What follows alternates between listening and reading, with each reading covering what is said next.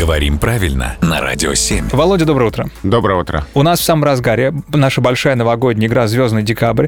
Люди выигрывают по 7 раз в день 7 тысяч рублей. От нас, от ведущих, это требует некоторой сноровки, угу. потому что числительные склонять бывает э, затруднительно. Поэтому, да. Э, как здорово, что ты сегодня здесь.